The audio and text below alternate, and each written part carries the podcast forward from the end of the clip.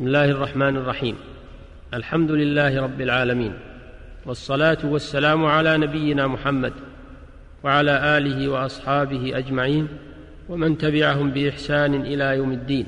أيها المستمعون الكرام انتهى بنا الحديث في الحلقة السابقة إلى ما ينبغي أن يفعله ويقوله من مات له ميت.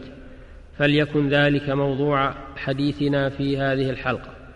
قال الله تعالى وبشر الصابرين الذين إذا أصابتهم مصيبة قالوا إنا لله وإنا إليه راجعون. إن الصبر على أقدار الله المؤلمة من صفات الصالحين وهو واجب بالإجماع. والصبر هو المنع والحبس أي حبس النفس عن الجزع وحبس اللسان عن التشكي وحبس الجوارح عن لطم الخدود وشق الجيوب فهو خلق فاضل يمنع عن فعل ما لا يحسن فعله ويحصل به صلاح العبد في دينه ويحصل به الثواب العظيم عند الله تعالى. قال الله تعالى إنما يوفى الصابرون أجرهم بغير حساب. وقال الله تعالى واصبروا إن الله مع الصابرين. قال عليه الصلاة والسلام والصبر ضياء.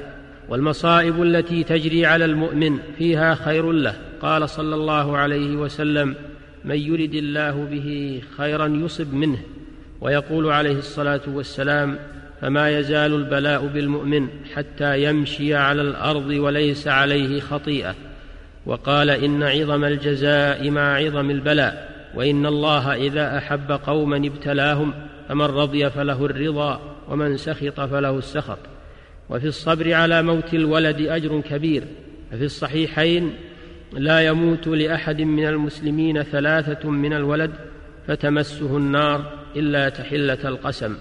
وفي حديث آخر إلا كانوا حجابا له من النار. وفي الصحيحين ما من مسلم يتوفى له ثلاثة من الولد لم يبلغ الحنث إلا أدخله الله الجنة. وفي الصحيح يقول الله تعالى ما لعبد المؤمن جزاء إذا قبضت صفيه من أهل الدنيا ثم احتسبه إلا الجنة. وفي قوله تعالى قالوا إنا لله وإنا إليه راجعون دليل على مشروعية الاسترجاع عند المصيبة.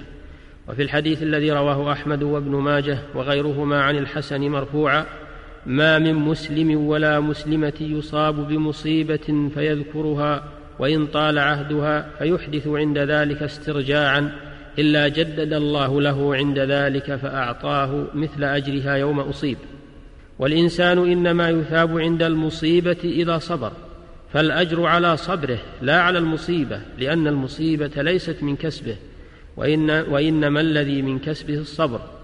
قوله تعالى إنا لله أي عبيد له وملك له يفعل فينا ما يشاء وإنا إليه راجعون يوم القيامة فيجازي كلا بعمله فالمؤمن يتسلى بهذه المقالة العظيمة عما أصابه ويعلم أنه ملك لله عبد له يتصرف فيه بما يشاء ويعلم أنه لا يضيع لديه مثقال ذرة يوم القيامة فيحدث ذلك اعترافه بأنه عبد لله وراجع إليه. ولهذا أخبر الله سبحانه وتعالى عن مصير هؤلاء بقوله أولئك عليهم صلوات من ربهم ورحمة أي ثناء من الله عليهم وأولئك هم المهتدون. في الدنيا والآخرة فهذه الكلمة العظيمة أبلغ علاج للمصاب وأنفعه عاجلا وآجلا فإنه إذا قالها مستحضرا لمعناها تسلى بها عن مصيبته وإذا علم أن ما أصابه لم يكن ليخطئه وما أخطأه لم يكن ليصيبه هانت عليه المصيبة. ثم يستحب أن يقول المصاب أيضا اللهم آجرني في مصيبتي وأخلف لي خيرا منها ففي صحيح مسلم وغيره عن أم سلمة رضي الله عنها مرفوعا ما من عبد تصيبه مصيبة فيقول إنا لله وإنا إليه راجعون اللهم آجرني في مصيبتي وأخلف لي خيرا إلا آجره الله في مصيبته وأخلف له خيرا منها. ولا ينبغي للمصاب تغيير هيئته بأن يلبس لباسا معينا لهذه المناسبة كالسواد فإن هذا من عادات الكفار وليس هو من هدي الإسلام. ولا يجوز إعلان الحداد على الميت ولا يجوز إعلان الحداد على الميت ولا يجوز تعطيل الأعمال ولا جعل على ولا جعل علامة عليه ليعرف فيعزى ولا ينبغي الجلوس للتعزية والإعلان عن ذلك في الصحف لأن ذلك يخل بالصبر ويدل على الجزع. ويحرم على المصاب تركه للزينة وتجنبه لها. قال شيخ الإسلام ابن تيمية رحمه الله لا ريب أن السلف لم يكونوا يفعلون شيئا من ذلك فلا يجعلون علامة يعرف بها المصاب فيعزى ولم يكونوا يغيرون شيئا من زيهم قبل المصيبة ولا كانوا يتركون ما كانوا يعملونه قبلها فإن ذلك كله مناف للصبر. فكيف بهجر الزينة أياما والآثار صريحة في رد هذا القول انتهى كلامه. ومن ذلك ما يفعله بعض الناس في هذا الزمان من القيام دقائق لروح الميت كما يقولون وبعضهم يقرأ الفاتحة لروح الميت كل ذلك من البدع المحدثة. ويحرم الندب وهو تعداد محاسن الميت لأن ذلك يشبه التظلم من قضاء الله سبحانه وتعالى. وفيه إيذاء للميت. لأنه ورد في الحديث أنه يعذب بذلك ويوبخ وتحرم النياحة على الميت وهي رفع الصوت بالندم ويحرم شق الثياب ولطم الخدود والصراخ لما في الصحيحين أن رسول الله صلى الله عليه وسلم قال ليس منا من لطم الخدود وشق الجيوب ودعا بدعوى الجاهلية. وفي الصحيحين أيضا أنه صلى الله عليه وسلم برئ من الصالقة والحالقة والشاقة. والصالقة هي التي ترفع صوتها عند المصيبة والحالقة هي التي تحلق شعرها عند المصيبة والشاقة هي التي تشق ثوبها عند المصيبة.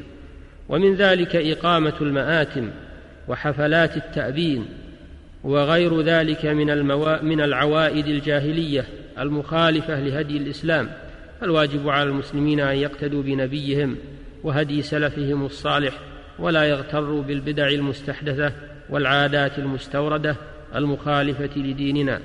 ولا يبعد أن يدخل ولا يبعد أن يدخل إقامة المأتم في الندب المحرم. والتأبين من والتأبين والإعلانات عن الميت في الصحف كل ذلك داخل في المنهي عنه. وتخصيص مكان وزمان للتعزية هذا كله مما لا يجوز.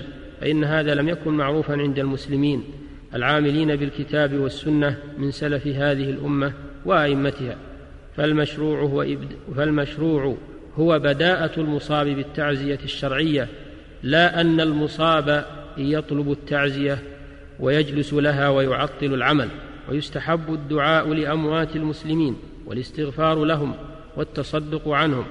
قال شيخ الإسلام ابن تيمية أئمة الإسلام متفقون على انتفاع الميت بدعاء الخلق له وبما يعمل عنه من البر وهذا مما يعلم بالاضطرار من دين الإسلام.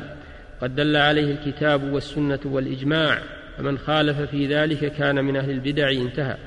والميت قد انقطع عمله فينبغي الإحسان إليه في الدعاء له. قال صلى الله عليه وسلم إذا مات ابن آدم انقطع عمله إلا من ثلاث. صدقة جارية أو علم ينتفع به أو ولد صالح يدعو له كما يجب الكف عن مساوئ الأموات وعدم ذكر مساويهم لأنهم قد أفضوا إلى ما عملوا إلا إذا كان في ذكر مساوئ الميت مصلحة شرعية كالتحذير من بدعته إذا كان مبتدعا ويخشى من الاقتداء به فإنه حينئذ يذكر ما فيه. أيها المستمعون الكرام أستودعكم الله إلى الحلقة القادمة بإذن الله تعالى. السلام عليكم ورحمة الله وبركاته. والحمد لله رب العالمين. صلى الله وسلم على نبينا محمد وآله وصحبه أجمعين.